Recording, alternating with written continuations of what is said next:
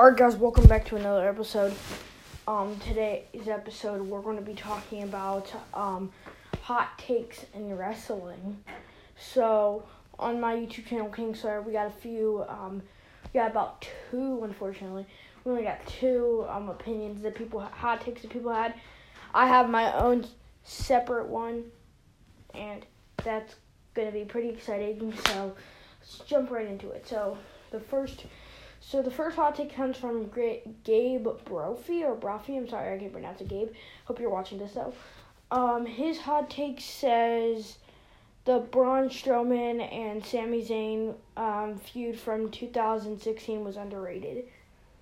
I do not blame the guy. He's right. It's underrated. Agreed. Because look at this, look at Braun Strowman and Sami Zayn's feud was different. It was more of a Braun Strowman looking down to Sami Zayn, saying that he's useless. And they had a pretty good feud. They had, like, really good chemistry, a really good match. Especially, what was it? Like, that the, over the, no, it wasn't. I was like, forget that December, Roadblock. At Roadblock end of the line, they had a pretty good match there. So I don't blame Gabe, so I agree. Next one is from Danny. Danny says Natalia is overrated. Not overrated. He said Natalia, Doey gives Natalia too much of a push and stuff, and like they kind of annoying about. And she's not as good as a wrestler as she's promoted to be. And I have to agree with Danny. I mean, Natalia is a great wrestler, especially, but a lot of people think that she's a great wrestler. But a lot of people think that she's a really good wrestler, and according to and also WWE, because I feel like it's just because she's related to because she's in the Hart family. She is she's the niece of Bret the Hitman Hart and the daughter of Jim Neidhart. So I feel like that just because she's in the Hart family, Doey gets you like this ultimate push of being Hart family, you know. I'm not trashing or crapping on Natalia at all, on Natty. I'm just saying, you know, I feel like they want to give her, I feel like they're doing too much of a push over her. So now the big one, Smackdown in 2000, this comes from me, and this is what this episode is called.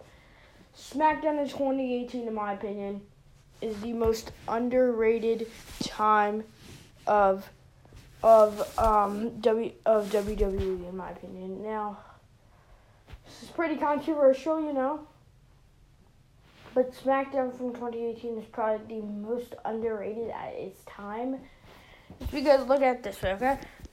It had the storyline, you know, it had the storyline, and, it had the matches, and it had the feuds. So I think that it just goes really good in hand. So here's what we're gonna use. So, okay. So back to here. So, I would say there were two people that really made the show feel.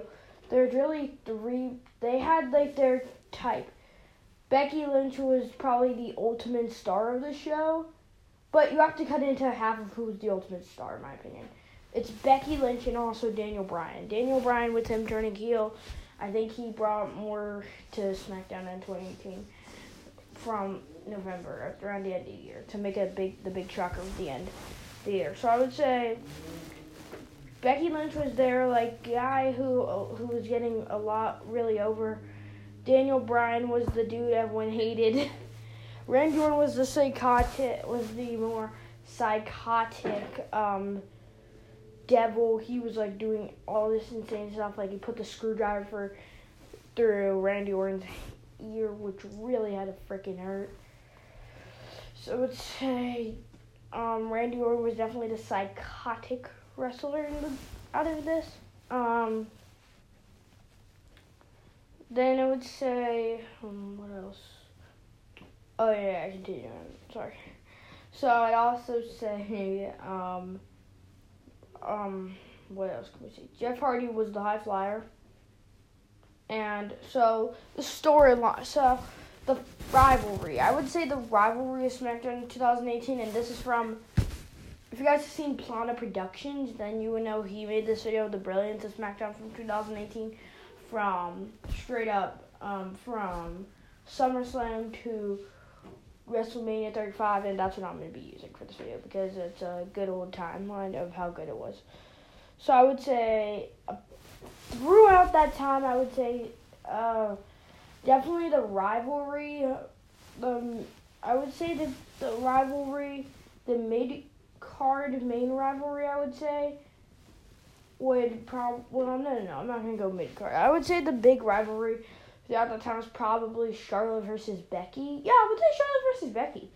Charlotte versus Becky would probably be the main feud that went on through the expansion of time.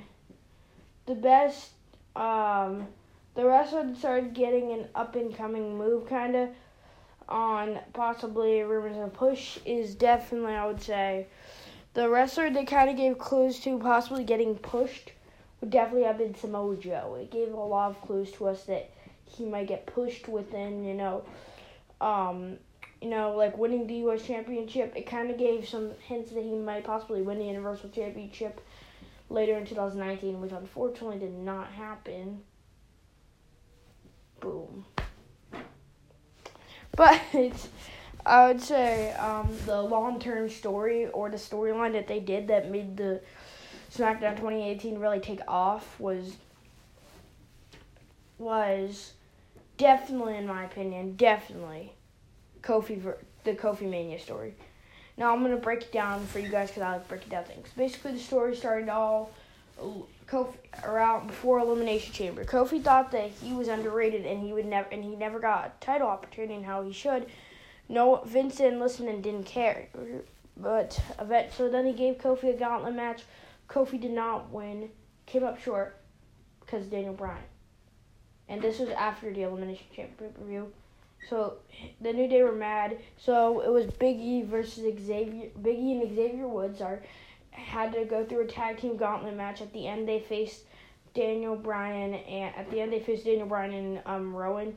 So Big E pulled over a table on Eric Rowan, and then they hit Daniel Bryan with their it was the midnight hour, and then pinned Daniel Bryan, and Daniel Bryan was victoried away. I don't know. He just lost. So then Kofi went on to Mania to face Daniel. Kofi won the title, being the first ever African-American WWE champion.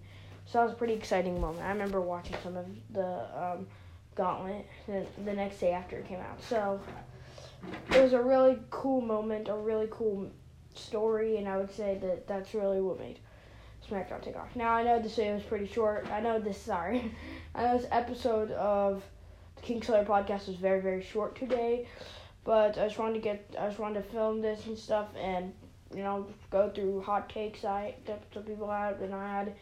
So I just wanted to do this video. I suck, everyone, sorry.